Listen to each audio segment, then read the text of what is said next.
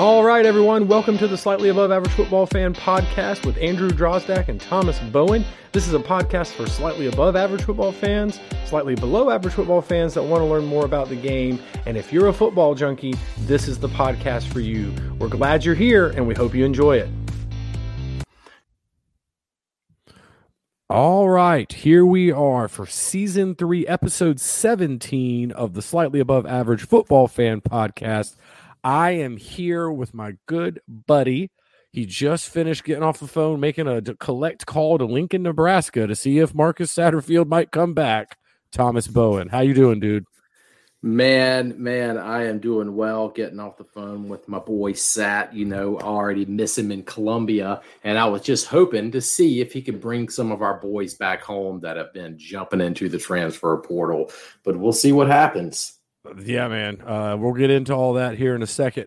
We've got some big news for the podcast. We have joined the Pigskin Podcast Network, a network of podcasts all about football, both professional and college. We're excited to be a part of that. It's going to come along with a partnership with DraftKings, and we'll talk more about them in a little while. So we're pretty pumped up about that. Thomas, I'm pretty pumped up about that. Moving up in the world, if you will. Absolutely right, and I don't know how this uh, will translate to the audio, but I, I, need. We got some fancy new sponsors. I, I, need a hot button for some golf claps here. Very, very excited to join the network. We'll start. Uh, we'll start getting those things ready. So let's jump into the Carolina. So before I say that, what's funny is, is you, if you're a, a loyal listener, which we hope you all are, typically we record on Wednesday nights and put the show out on Thursday. I forgot my recording equipment and couldn't record last night. And Thomas, boy, howdy, was it? Did it change the show lineup just a little bit that we had to record tonight instead of last night? Because there was some some breaking news, if you will, about the South Carolina offensive coordinator position. Yeah, um, it was a um, it was a little bit of a of a happy accident, if you will, and and I think things worked out mighty fortuitously for us for the show and for the listeners. I would agree. Uh, so all point all signs right now point is it Dowell Loggins? you know, I feel like everybody's having the same conversation. And before we started the show tonight, I was like, man, we're both going to have fun with this one. But yeah, the best uh, Dowell low gains, I guess, or is that I silent? I don't know. Let's call him Loggins, Kenny Loggins. I'm Kenny Loggins, uh, current tight end coach at Arkansas, is supposedly going to be the next uh, offensive coordinator at South Carolina. Um, however, later uh, in the day today, all that kind of broke late last night. Later in the day today, today is Thursday. Uh, the report started to change that maybe that's not as you know signed, sealed, delivered, almost you know official as it seemed earlier in the evening and in the morning the previous uh, day there bowen you know as you and i had talked about this search process one of the phrases you kept using was that the longer it went you were really afraid there was going to be an underwhelming candidate how would you describe this candidate yeah, very underwhelming. And in fact, the, the more that I thought about it too, uh, and I can't remember if I mentioned this or not, but I kind of felt like Beamer was laying the groundwork for either a an underwhelming hire and or b uh, an in-house promotion or something of the sort because he, he, and I'm paraphrasing here, but he made the comment within the last couple weeks. I heard in one of his pressers something about how, you know, there may be guys out there that have not been play callers before in college or that you know will be great play callers but we just don't know that. So everybody doesn't need to get hung up on the guys with college play calling experience. The jury is out on this guy. This is not somebody with no experience here. And i just feel like south carolina had a whole lot of momentum as a, as a program coming out of the uh, the top 25 wins with tennessee and then clemson and then if this comes to fruition, I'm just going to be very, very disappointed with this. I hope I'm wrong. I hope I have to eat crow on this, but and, and we'll dig into a little bit of his numbers. But just at the outset, I'm not happy about it. I, I think we could have done a lot better. Yeah, I mean, one of the ways I would describe it is just befuddling. Like I don't, I don't understand it. One of the things that Shane Beamer has talked about is that the South Carolina offensive coordinator position is much more attractive now than it was two years ago. uh, which I do 100% agree with. Yeah. But that makes this hire all the more strange in my book. You can't tell me there's not other offensive coordinators that would say, hey, yeah, I'd love to come be a part of that. And if you're going with someone out of the SEC and maybe doesn't even have play calling experience, I feel like there's other guys besides this um, that fit that bill a little bit better. Um, we're going to stick with Loggins for now. Has been at Arkansas for two years as their tight end coach. Before that, he spent the entirety of his uh, coaching career, minus a short stop in Penn State as an analyst in the NFL. Uh, he started off as a off-field scout, moved his way up to the on-field world, and then up to offensive coordinator in the NFL. So all that sounds attractive, Thomas. But when you look at his statistics, the offenses he has run in the NFL have not been substantially good or really even serviceable. We're talking, I think the highest ranked one was maybe the 2016 Chicago Bears, and they were 23rd in the nation all the way down to uh, a, I think he was the Texans coach for uh, OC for a year, and they were 32nd in the league. By the way, there are 32 teams in the NFL for anyone wondering.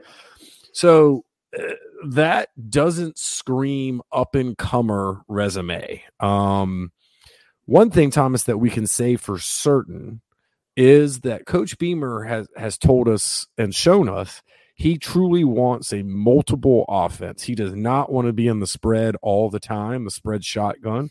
He wants to be multiple between spread and, and more of the pro style, maybe under center, traditional tight end on the line, one or two backs in the backfield. Thomas, what are your thoughts on that? You know, I think it's funny, and I've thought about this before. I don't think I've ever brought this up, and, and, I've heard Beamer say many times how he wants to be multiple. He wants to be multiple. Does any coach not want to be multiple? I'm so tired. I'm so tired of, of, hearing coaches say, "Well, we want to be multiple." You never hear a coach come out and say, "Well, we want to run five wide 90 percent of the time, and we want to throw the ball 98 percent of the time." Nobody's going to say that, right? But other than Mike Leach, nobody's saying that. Fair enough, fair enough. And Mike Leach is is his own entire episode. We could talk about that weirdo, and I love that weirdo. But back to this is it. I get that you know you can throw out the argument that well you know all of these offenses that that Loggins has has run in the NFL has been devoid of talent. They've been on their last leg. He's been promoted mid-season, all that and what have you. I don't care. That that doesn't carry a lot of weight with me. What carries weight with me is somebody who can maximize the talent that they do have, regardless of whether you're in college or you're in NFL. Now, we have heard that also if this were to come to fruition that you know, players X, Y, and Z pick your poison, top remaining players on the offense are really excited about it. So we don't know what's happening behind closed doors. We don't know what has been in the works for as long as it has, but I just feel like there are better options out there. And maybe we swung and we missed on some of those. You know, we're talking about mm-hmm. people that we've mentioned on the show before, whether it's Graham Harrell, uh, Garrett Riley, Kendall Briles, even Jake Spavital before he went to Cal. But I just think there's better options out there. And who knows, whether it's this guy or somebody else, if he comes in and he does great, he maximizes the talent, then so be it. I will say this. I will say one final thing uh, uh, about this hire, if it does even happen, is that it is an upgrade because it is somebody with arguably with more play calling experience, regardless of how good that is or how what level it's on. It is an upgrade, but I also feel like I said the same thing when we hired Bobo his first year in the previous regime. Fair. And uh you, you know, I'm going to bring up a quote uh in retort to what you said about the players uh that have supposedly said, "Hey, they're fired up about this this hire." Um, you know, you remember back towards the end of Spurrier's career, he did that whole joke where he came over during the preseason and the reporters were there to talk to him, and he said, "You ever, you ever heard a coach come over here and say, ah, well, we couldn't hit the broadside of a barn, and you know, quarterback's terrible. He's got a noodle forearm. Nobody says that. Nobody ever says that." What are these these players aren't i mean now granted i guess they could speak with their actions and be like peace i'm out uh, I'm going to the transfer portal, but because uh, you know that that's doable nowadays. Um, but I don't see them coming out and saying, you know, this this is uh yeah, I know I'm not staying here for this. So I guess that is a positive. Another positive, uh Connor Shaw, quarterback, former quarterback for South Carolina, who spent some time in the league, did have this coach on his staffs and did say that he feels like, uh, as he put it, I believe on Twitter, we got better today. So I'm okay with that, but I know Thomas, you you you have some feelings there. Now here and and Connor Shaw, if you are a listener, I hope you are, and I I, I love you. I truly do, Connor Shaw. You you grew into one of my favorite Gamecocks of all time. But I've got to call a spade a spade here because if you think back and the, the, the tweet is available if you want to go dig and search for it. But I'm pretty sure that Connor Shaw said the same thing about Kurt Roper. That mm-hmm. you know, I'm paraphrasing, but that this was a good hire. Was insinuating that Kurt Roper was a good hire and it was going and it was going to do good things at South Carolina, and we all saw how that ended. So, as much as I love Connor Shaw, he'll have to forgive me if I'm going to pump the brakes a little bit on what he foresees in an offensive coordinator at South Carolina. That's fair. That's fair. And uh, one other thing he did say, and I do agree with this statement wholeheartedly. You know, he said over the two past two years that Coach Beamer's been our coach, he he has overachieved. And and you and I, Thomas, me, uh, I'm not throwing you under the bus, me as much as you.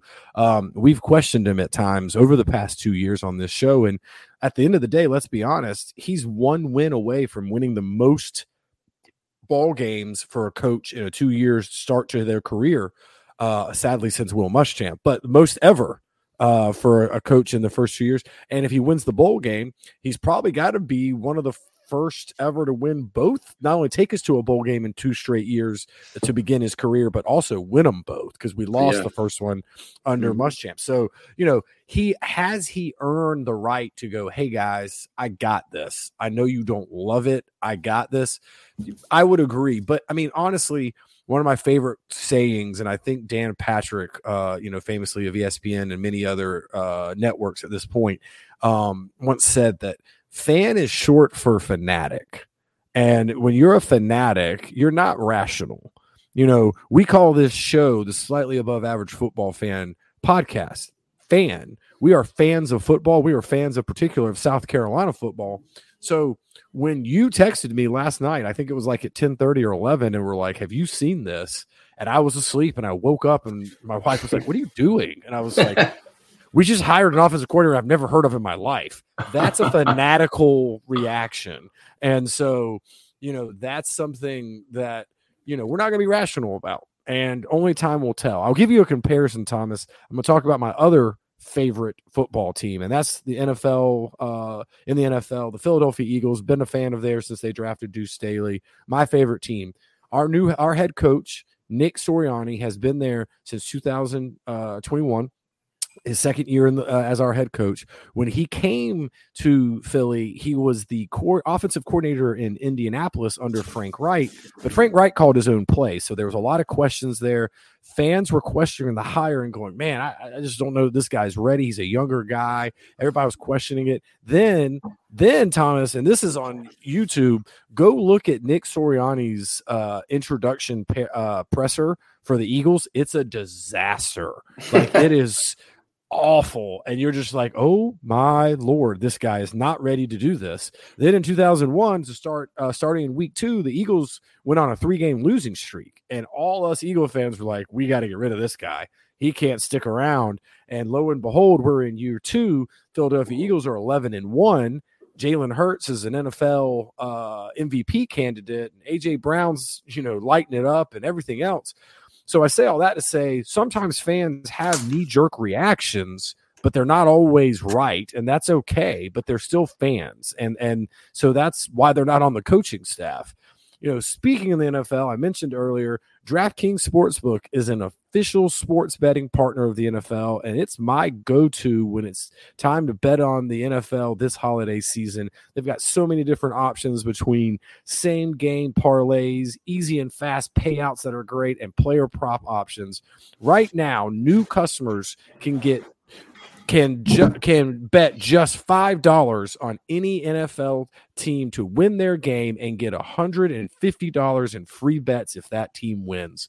Check this out right now. Everybody can earn up to 100% boost with DraftKings Step Up same game parlays. Go to the DraftKings Sportsbook app, place a same game parlay, combine multiple bets like which team will win, t- player props, point totals, and more. The more legs you add, the bigger the boost, the bigger the shot you have to win big.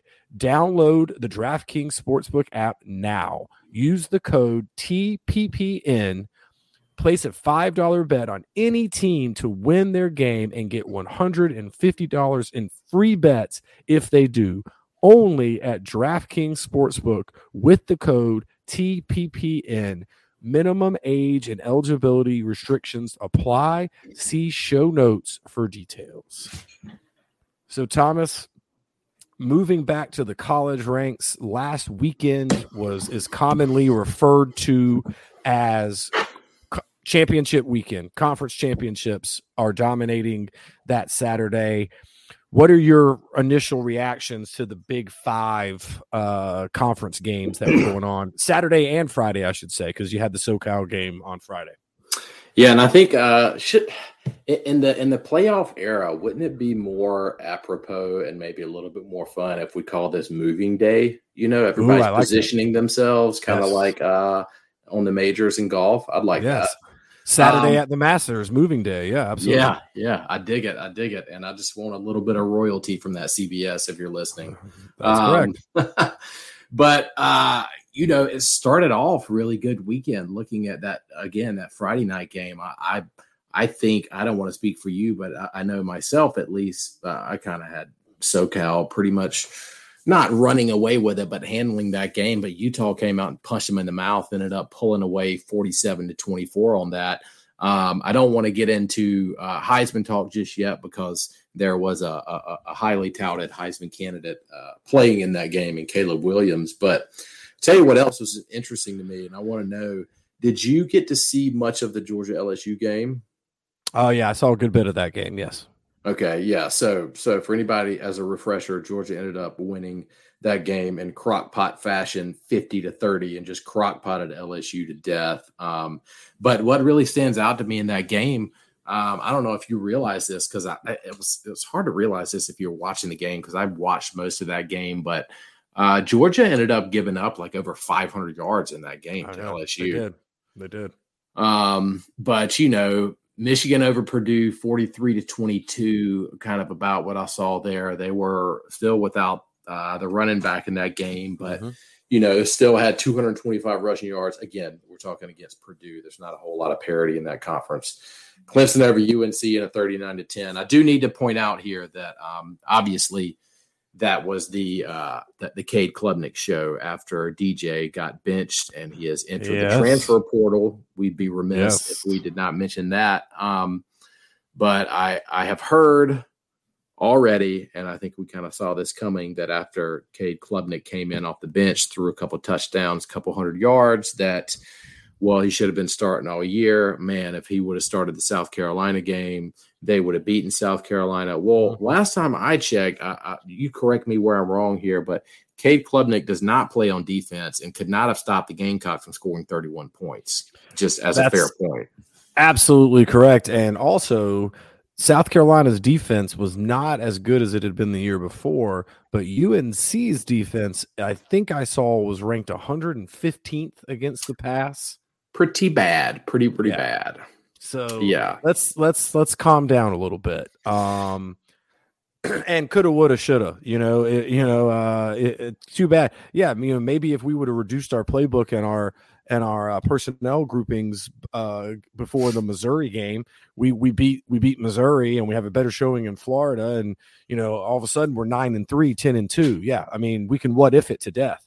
Yeah, on the flip side of that, we can uh if if yeah, and if Brandon Streeter and or Dabo himself would have handed the ball off to Will Shipley more often, then they probably wouldn't have needed Cade Klubnik to beat the Gamecocks. Exactly but again, right. As you said, we can what if it to death. That game mattered nothing really, other than it ended up putting Clemson in the we just got the crap kicked out of us by South Carolina Bowl against the Tennessee Volunteers. um, now, here's what I wanted to get through. I kind of jumped through some of those. The Kansas State TCU game, I thought was amazing, and I know you best game that. of the day. Yeah, best game were, of the day. We were communicating during that. Can't for for listeners. Kansas State ended up beating TCU thirty-one to twenty-eight in an overtime game. That was overtime, right? Yeah. Yep. Went into overtime. Yeah. So, uh, first, before we get to the fireworks, really impressed with with TCU. Had just shy of 500 yards of offense. Very balanced between the run and the pass. Now, that game had a lot of fireworks in it, back and forth. And, and I thought about you, Andrew, when they get to overtime. TCU has the ball first, and, yes. and as a as a reminder, college overtime the team who who doesn't get the ball first they get they get a chance to answer that score right in, in the 2nd mm-hmm. half of that overtime well mm-hmm. tcu's coming down they had third down third and goal from the one got stuffed comes up fourth and goal from the one what do you got to do here what do you do in that situation andrew you kick the field goal and you get the points yes for once for once, I am in complete agreement with you on this. That was stupid. That was very stupid. Well, and it's even worse in in the overtime because yeah. let's say you do score there, that doesn't win you the game. It's not right. like at the end of regu- eh, end of regulation, you know, if you score there, you take the lead. There's zero time on the clock, you win the game. Score a touchdown there, great. That's fantastic. You still got to stop them. To, they get a chance to do that. They get a chance to do that. So it's it makes no sense. Like my dad and I talked about after the game. My dad made a great point. He's like, I'm kicking a field goal and saying you got to score a touchdown to beat me. I'm making you score a touchdown to beat me, and that's your best option there. Now, let me let me throw this out there. If I could put my tinfoil hat on for a minute here, what if Uh-oh. What what if Sonny Dykes, head coach of TCU, is looking at this as look, we're already in the playoffs because I think everybody and their mother knew that unless TCU just gets annihilated by Kansas right. State, they're in the playoff. So what if Sonny Dykes is looking at this like, hey, we're in the playoffs. I'm not looking for style points here. I don't want to keep my guys on this field longer than I have to and then get their brains kicked in. We got to get ready for the playoffs. So what if he said to hell with it? I'm gonna go for it. If I don't get it, let's get out of here and get healthy for the playoffs. I mean, that's that's very possible. He's, you know, what do we have to lose here? You know, we're going to make the playoff if we if we score here and they don't score on us, we're Big Twelve champions, and that's great. And you know, let's do it. And uh, you know, maybe maybe that is uh, you know what he was thinking. On a sidebar, there, I heard um, Patrick Mahomes was on the New Heights podcast with Jason and Travis Kelce. freaking great football content if you're a nerd like us. But he was talking about his time at Texas Tech and you know translating to the NFL, and he made a comment about having to learn how to adjust cover uh, protections, pass protections. He literally said this, Thomas. He said, "I mean, dude, I played in the Big Twelve in college. Everybody's rushing three and dropping eight. Like I didn't have to, I didn't have to worry about pass protection. I was like, oh my god, we've all been saying it for years, and there it is. A guy who played in that league finally said, "Listen, we don't play a whole lot of defense in the Big 12." Exactly. So, Thomas, all great points. I do have a question, and this is just this is literally like uh, this isn't rhetorical. I don't have the answer. Do you think Kansas State has a better season this year if Will Howard is at quarterback sooner? I, I think Adrian Martinez did a great job, but at, for to an extent, but he's limited as a passer. Howard looked like an absolute stud out there. Um, again, we just said you could you could you know woulda coulda shoulda to death, but looking back, you know, I, and granted, hey, this kid's gonna be he's a freshman if I if I'm remembering correctly. He'll be a sophomore next year. You got him for two more years. He can go do great things, but you know, you can't always catch lightning in a bottle, and I feel like they had a chance at that this year.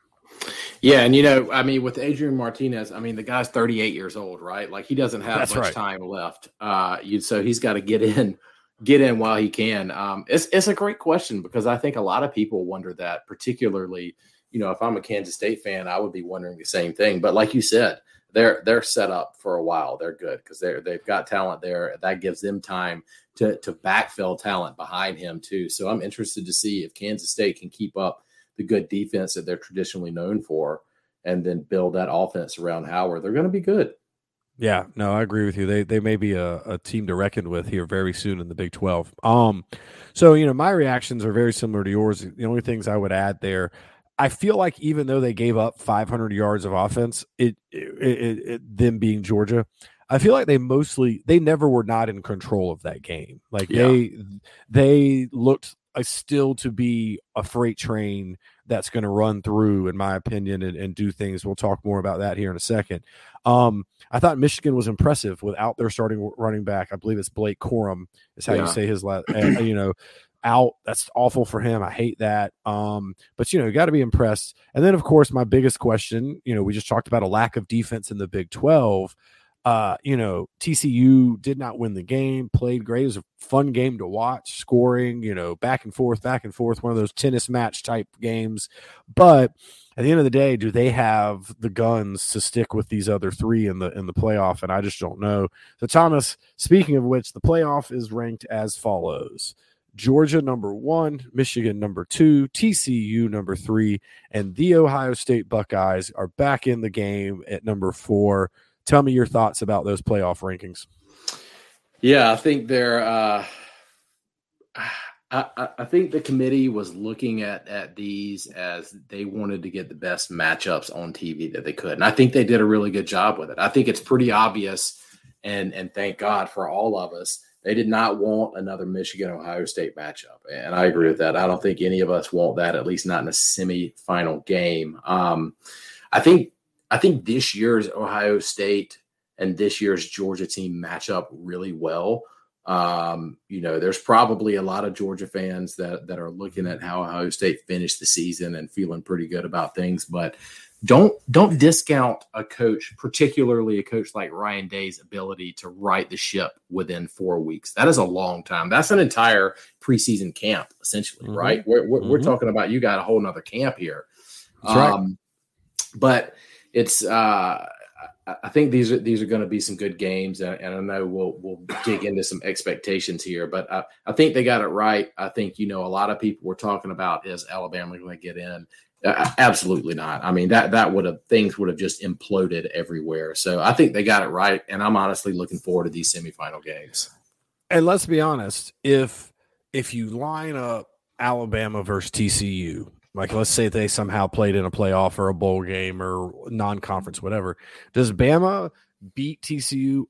Maybe. I don't know that for sure. But at the same time, Bama lost twice this year. You know, mm-hmm. they lost twice. And the way college football is right now, you lose more than one football game and you're a top echelon team, you're out of the playoff. Like it's just not yeah. going to happen. And you know, eh, we've been joking about it for weeks now. Nick Saban has now all of a sudden advocated for that 12 team playoff. Of course you are, Nick. of course. Of rest, course. Rest, everybody else is catching up to you. So, yeah, you know, hey, we lose more than one, we're out. That kind of stinks. Yeah, it, it does for everybody else too, Nick. Um, but honestly, I think they got it right too.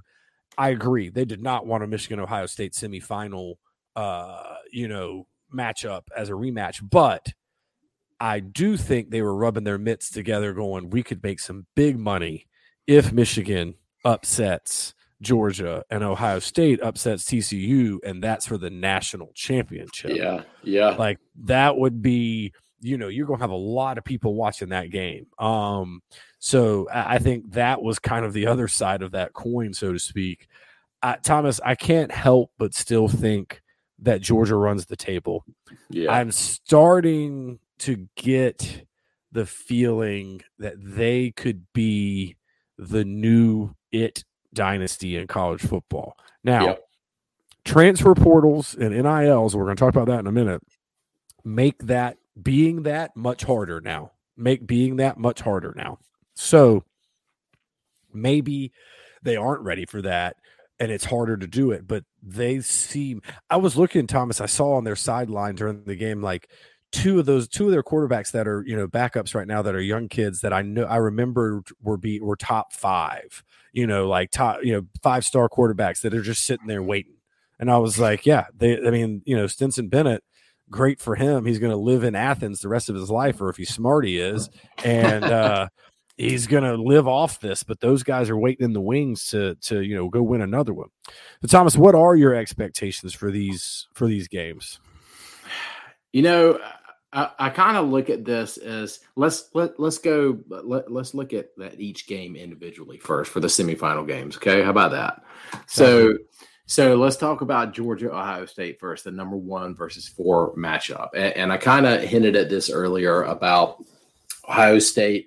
They've got some holes on defense for sure, and they haven't. The problem with Ohio State is they haven't faced a quarterback really good enough to exploit the holes in those defense. But again, Ryan Day, you give him four weeks to adjust. And I know he's not the defense coordinator, but you give a staff like that time to to adjust. excuse me, they're going to fix some things. And so the way that I look at this game is how how can Ohio State beat Georgia? They're the underdogs here. How can they beat them?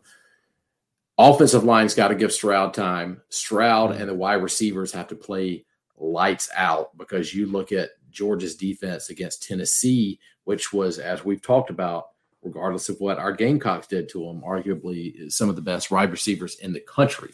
But finally, I, I, I don't want to discount Stetson Bennett. And if my brother in law is listening, who is a diehard Georgia fan and despises Stetson Bennett, like this guy is going to be in New York, okay? And and he is no longer he can't play the the spunky walk on card anymore. Like mm-hmm. this guy's a champion at this point. But you got to give credit where credit is due. If you look at his stats from this season, four of his five top passer ratings this season have come against teams that have finished in the top 25. That's Oregon, South Carolina, Tennessee, LSU. Uh, in those games, 75% completion, wow. 296 passing yards a game, 10 touchdowns, no interceptions. Like give credit where credit is due. Like he's he's he has he does make some dumb mistakes, and I know that's the big knock on him, but he turns it on in the playoffs. And I think you're right that I think Michigan is that new dynasty. Alabama's falling off a little bit. Georgia's on the rise. I hate to see it as a Gamecock fan, but Kirby Smart seems to be doing everything right over in Athens. You mean Georgia's the new the new dynasty? Yeah, excuse me. Yeah, yeah. sorry you said Michigan. I was like, whoa, hey, hey, breaking news. That's we're, bad, not bad. We're switching things. Uh, Surprise. No, I was like, holy cow, here we go. Um, so yeah, I mean, I echo what you said there. Stetson Bennett, you're right. Here's a fun stat that I've seen all over the internet that you've probably seen. He is the same age as Lamar Jackson. They were both what? born in 1997, which makes me feel extremely old. Ooh, but goodness uh you know and how long's lamar been in the league now? Five years i think? Six at years, least. four? i thought yeah, he was about I mean, ready to retire. Well he is injured. Um so but well. yeah uh but that that was crazy to me. And you're right he can't play the woe is me i'm the poor plucky uh you know rudy walk on anymore which which i think we'll get into that later which i think he is i think thomas it's funny you bring that up i think he's tired of that narrative. He made a comment after the sec game they uh, championship game they said something the reporters asked him a question and he's talking about he goes you know i've got a lot of great players around me and you know this that and the other and then he, he said something to the effect of but you know i'm pretty good at football too. And i was like oh okay i see good you for him. got that fade think you got think you're looking something okay i got you looking a little sharp. him. Yeah, dude, he is that first hit when a big boy lands on you is going to change some some attitude there.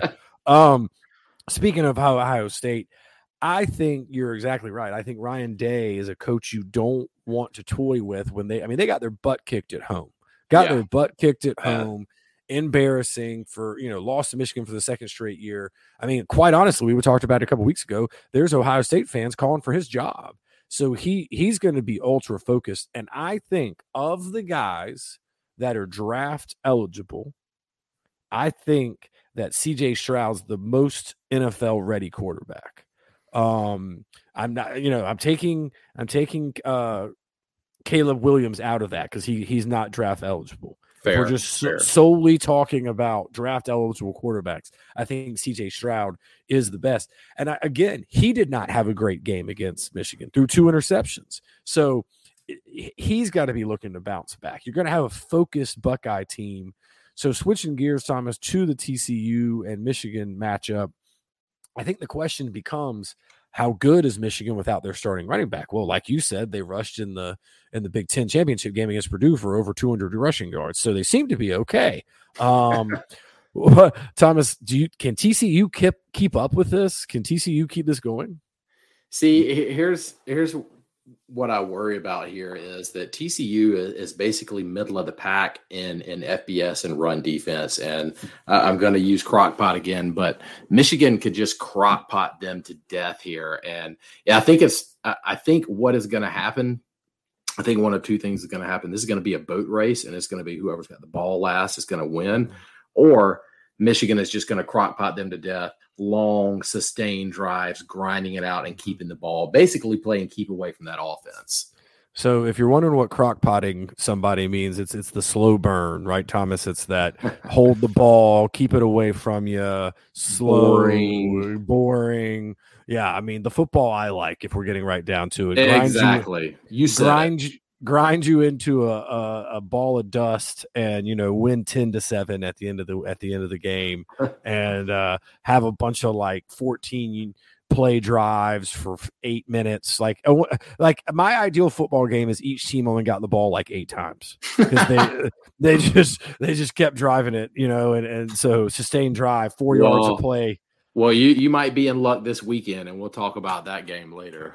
Oh man, I love that game. You know, I love that game. yeah. uh, so Thomas, if national championship, national championship game, and we got time, we're gonna get you know we will definitely be previewing that and breaking that down schematically and giving you the X's and the O's. But as we sit here right now, what is your ideal championship game for all the marbles? Who who do you want to see? You know, uh, originally, and, and, as you can see it here in the notes, I, I, originally said when I was looking at this game, I want to see, I want to see that, excuse me, that Michigan Georgia rematch. I, I, think Michigan is is much better, better prepared team. They're a more well rounded team this year. I think they match up better with Georgia. You know, and this is now keep it in mind that last year going into halftime, Michigan was down twenty seven to three. But I just yeah. think they match up so much better. All that to say disregard all of that. As we've talked, as we've talked through this, I want to see TCU against Georgia's defense. I would like yeah. to see Sonny Dykes and Max Duggan against that defense. Yeah, absolutely. That would be a fun game to watch. Uh, I'm I'm with you there. I, I with TCU making it into the playoff, I want because I'm an ultimate pull for the underdog type of person. I want to see him make the championship game. This is, uh, you know, this is Gonzaga winning the national championship in basketball. This is, you know, that that team coming out of nowhere, Villanova back in the 80s doing the same thing. We don't usually I just mentioned two basketball teams that we don't usually see this in college football. Mm-hmm. TCU winning the national football championship would be insane. It turns the game on its ear. They weren't even picked to win the conference. Like I think they were picked to win go fourth in in the Big 12. Yeah. And they're made the playoff one game away from being uh, you know, undefeated and and the conference champion. So I would love to see the the you know midnight not strike for Cinderella and they get that title. Uh, I want that. Uh, there also the the purist in me that's like, hey, Georgia, Michigan, the blue bloods, the old school, sure, sure. Um, but you know, I, I just love football, and so do you. I want to see. Here's ultimately what I want to see: two very good semifinal games. I feel like in the past several years, we've had one decent one and one blowout almost yeah. every year. I want to yeah. see two competitive games on New Year's Eve where you're you're glued to your TV going, "Who's going to win this thing?" Yeah. And that that's what I want to see the most. And then, of course, a, a competitive championship game. All right, Thomas, we're going to switch gears to the transfer transfer portal welcome to the wild, wild Ooh, west. I love it. I love it. A thousand, over a thousand players have entered into the transfer portal. Texas A&M and Clemson, you mentioned uh, DJU, have both been hit hard with nine players, I think it is, entering the portal. There's others who have lost a, a bunch too. And then you have – play, situations where quarterbacks in particular are leaving teams. The starting quarterback for Notre Dame decided to go into the transfer portal. Uh, there's there's there's just uh, there's a lot of people looking to see if the grass is greener on the other side of the fence. What are your what are your thoughts here? Yeah, it's really interesting because when you talk about people like JT Daniels who are who are going to their fourth school, and correct me if I'm wrong here, but as far as I understood it, I know in the transfer portal, your first transfer, you get a freebie. You don't have to sit out. But right. after that, after your first, unless you're a grad transfer or something like that, you have to get a waiver. Otherwise, you got to sit out, right? That's right. But he is a grad transfer. Ah, okay, okay. That I, I, I think that's how that worked. I think that's how that worked. It, it would have to be if it's fourth. Like like on the flip side, you look at somebody like Austin Stogner, who was transferring, right. as we just learned tonight, back to Oklahoma. Unless he gets a waiver, he should have to sit out a year, right? Unless he's a graduate transfer. But he shouldn't be a grad transfer because he's still pretty young. Uh, I don't know. I, that's what I'm confused about, quite honestly. And let's yeah. just talk for a second about our boy Austin. So I mean, like we're we're pretty sure that guy's got a girlfriend back back in Norman, Oklahoma. He he, didn't like being thousands of miles away from her in South Carolina. Must be something, but but I mean, you, you hear about that, and then obviously Jaheim Bell dropped the other night that he's leaving yeah. as well, and then um, was it uh, uh, uh, Kenyon or somebody else announced today yeah, well, he announced he was done with football. That he, yeah, he's so graduated. He's, just, he's, stepping away from the game. You know, so um, so he's retiring. So South Carolina is going into their bowl game basically with zero tight ends and without an offensive coordinator. So honestly, it makes sense to let Spencer call the plays and just run five wide and go Mike Leach style, right? Might as well. Might as well. Um, yeah, you got no OC, no tight ends. Uh, you know, hopefully Marshawn Lloyd's all the way healed up now. Um, you know, uh, Josh Vann's a little banged up. So South Carolina, but of course Notre Dame, as I mentioned before, their their quarterback, I believe, is Drew Pyne's. He's transferred or in the transfer portal. He's not playing. Their star yeah. tight end is mm-hmm. not playing. And there's, you know, Cam Smith isn't playing for South Carolina. And you know, Thomas, I've finally it used to be that I you were kind of on the side. Well, maybe I'm remember. I, I want to make sure I'm remembering right. You were kind of okay with guys doing that, and I was hesitant. Absolutely, I, yes. I I'm not hesitant anymore. I Good. really get it. Like Cam Smith could get injured, like he could get hurt in this bowl game, and he's going to be a. Everything I read is is top ten or you know it's not top ten first round talent. Yeah. That's life changing money. NIL stuff is great. That's that's good money. It's not you know you're making a good salary. You're doing a lot better than guys did years ago, living off a stipend of like 200 bucks every two weeks or whatever terribleness it was.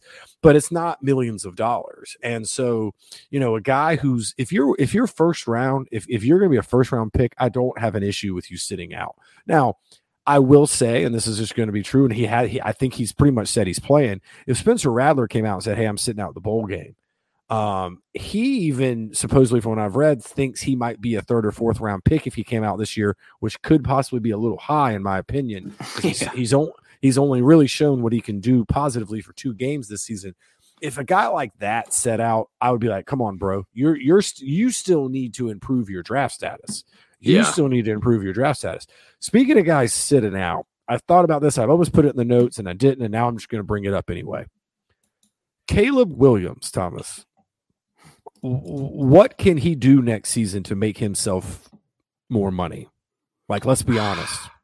Uh, not not a whole heck of a lot. Like I, I kind of see where you're going with this, and I like where you're going with this. We we had the conversation back in the day about Jadeveon Clowney there were mm-hmm. people that said after his phenomenal sophomore season, he should sit out his junior year. And I mean, he he sort of set out his junior year. He, he gave probably 60% effort.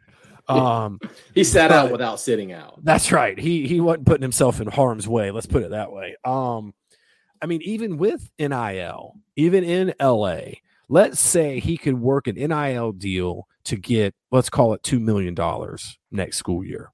Okay.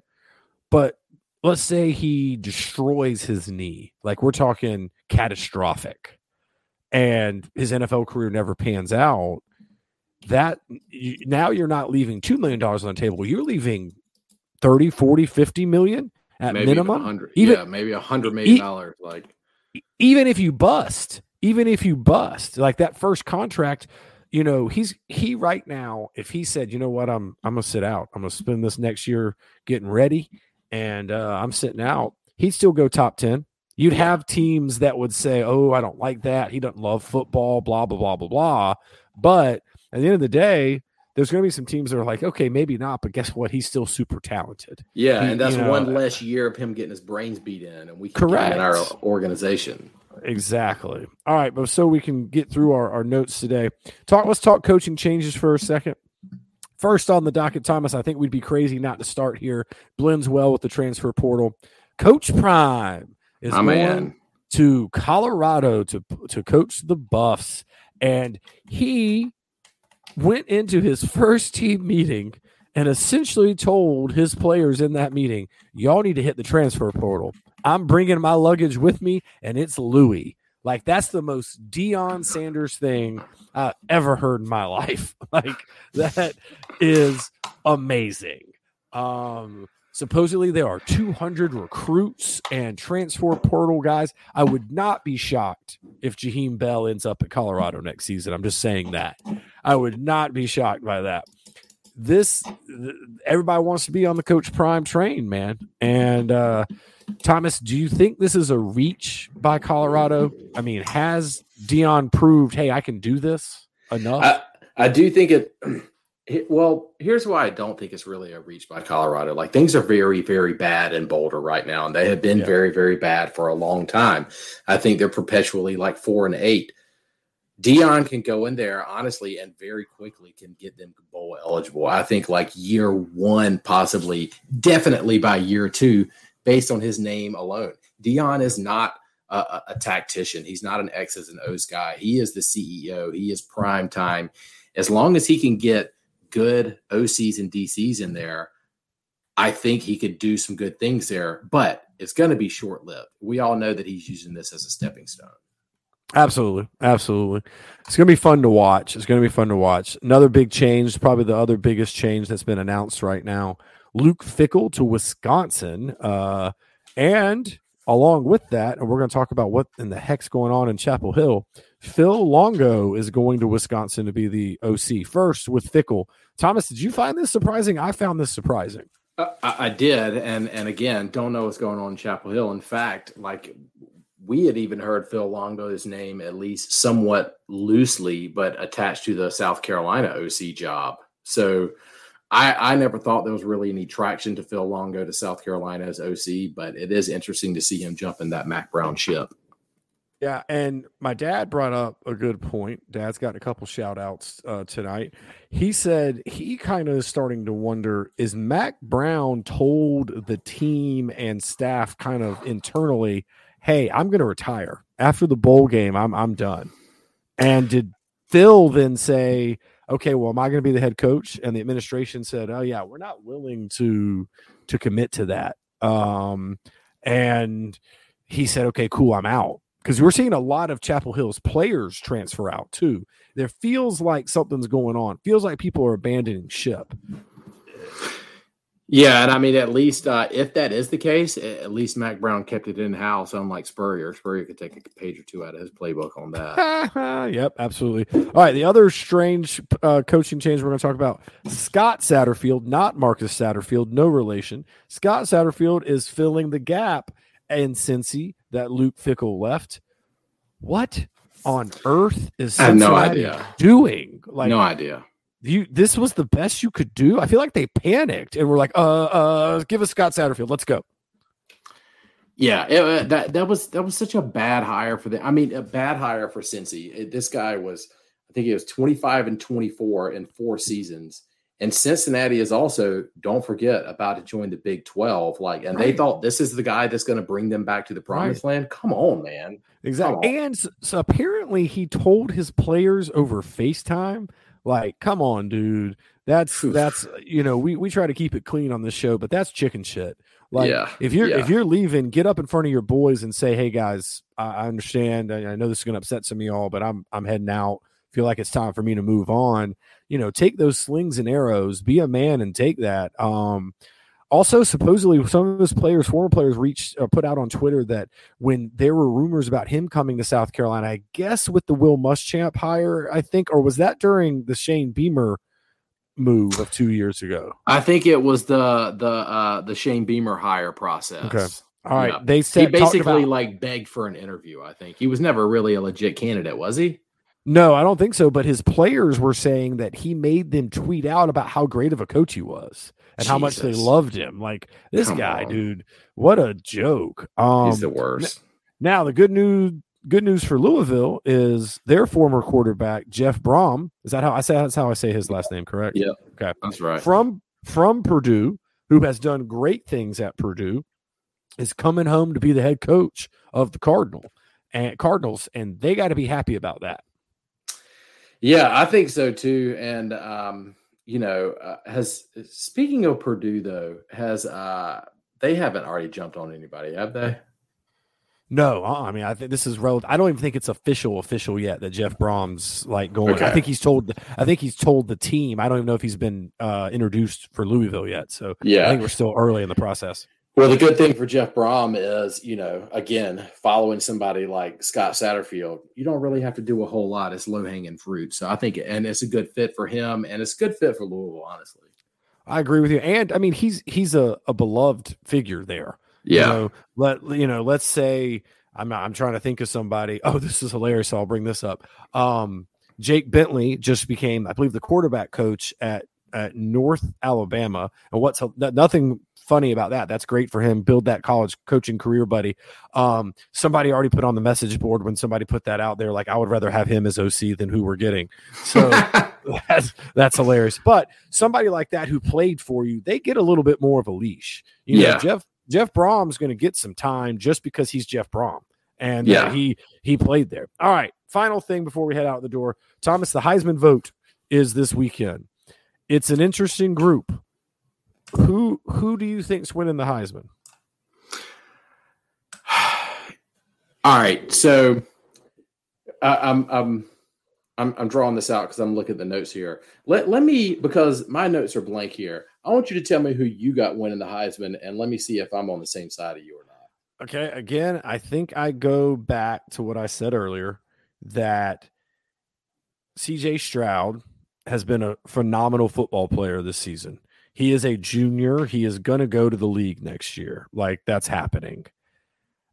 If I was giving to purely on talent and impact of his team, I'm giving it to Caleb Williams. But the way they do the Heisman voting is you you rank them, right? You you vote Mhm. a guy one, you vote a guy two. So what I'm doing because I know Caleb Williams, unless he takes my advice and sits out next year, is coming back next year.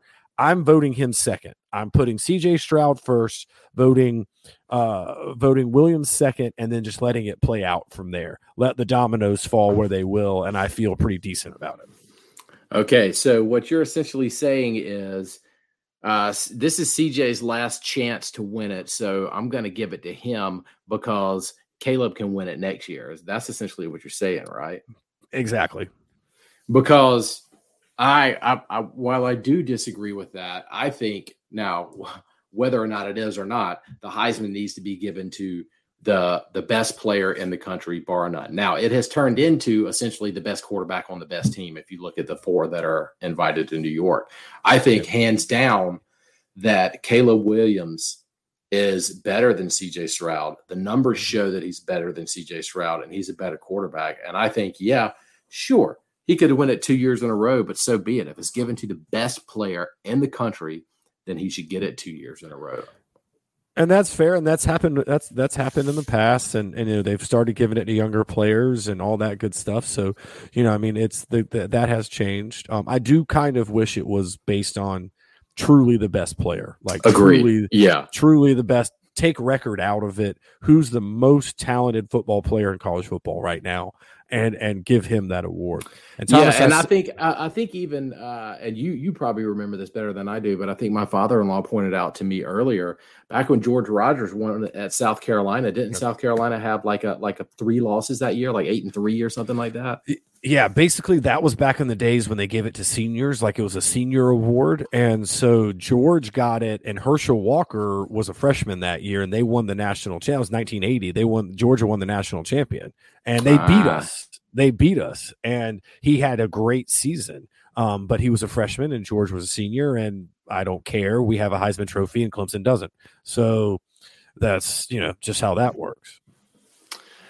Yeah, it, will be interesting. I, I, think Caleb Williams has locked it up, and I think uh, I think that's well deserved. I don't disagree with you though that I do think that C.J. Stroud is the best NFL ready quarterback, better than Bryce Young. I agree with you. Totally agree there. Um, and and if and if Caleb won, I wouldn't I wouldn't be like, oh, that's ridiculous. Like I'd be like, okay, I mean, he's best player in the country. Um, yeah. you know, that's fine. So I said that was the last thing we were going to talk about, but you had brought this up, so I'm not going to let you get away with not talking about it. There is a really big football game, one of the oldest rivalries in college football. Thomas, it is a national tradition. Army Navy Saturday, Boo. 3 p.m. Option football. Option football. Here we go, baby. Tell me you're not excited for that game. I would rather watch Portugal play Nicaragua in the World Cup. And I barely, I barely care about the World Cup. I definitely don't really care about it now that the U.S. men's team is out. So right. I am really disappointed and depressed about this weekend. This is the weekend that happens every year between the end of the regular season and bowl season. So I will probably spend my Saturday on YouTube watching replays of the glory days of South Carolina football. Nice. That's going to be fun. Uh, I'll be watching this game. It's one of my favorites. Uh, one of my former high school teammates and a really good friend of mine played at Navy. So go Navy, beat Army. And uh, if anything, tune in at the end. You know, maybe around I guess uh, let's say six thirty, five thirty, because it is fun to watch when they do the where they sing the song when they both fight for their school fight song. So whoever wins the game, their fight song is played second. So like they all stand out there, they watch them sing, you know, it's very patriotic, it's very great. And then it's awesome to watch whoever won go absolutely wild. Like the guys jump into the stands, the cadets are losing their minds, or the midshipmen, whoever it may be. So it is awesome. I I, I love that part almost as much as the great option football. Um, but anyway, all right, guys, that's our show for this week. Uh, we will be taking next week off just because we are in the middle of, as Thomas said, kind of a quiet time in college football. We may jump on just depending on what happens in the world of South Carolina uh, offensive coordinator search, but that is uh, about the extent of that. But we are most likely off next week. We are again very excited to be a part of the Pigskin Podcast Network and to be partnered up with DraftKings. Check them out. Get all your action there. Thomas, as we head out the door, tell the people whatever you want to tell them. Everybody, enjoy your weekends. I'm sorry that you're going to be stuck with some boring option football. Fire up that YouTube and watch some good football. See ya. See ya.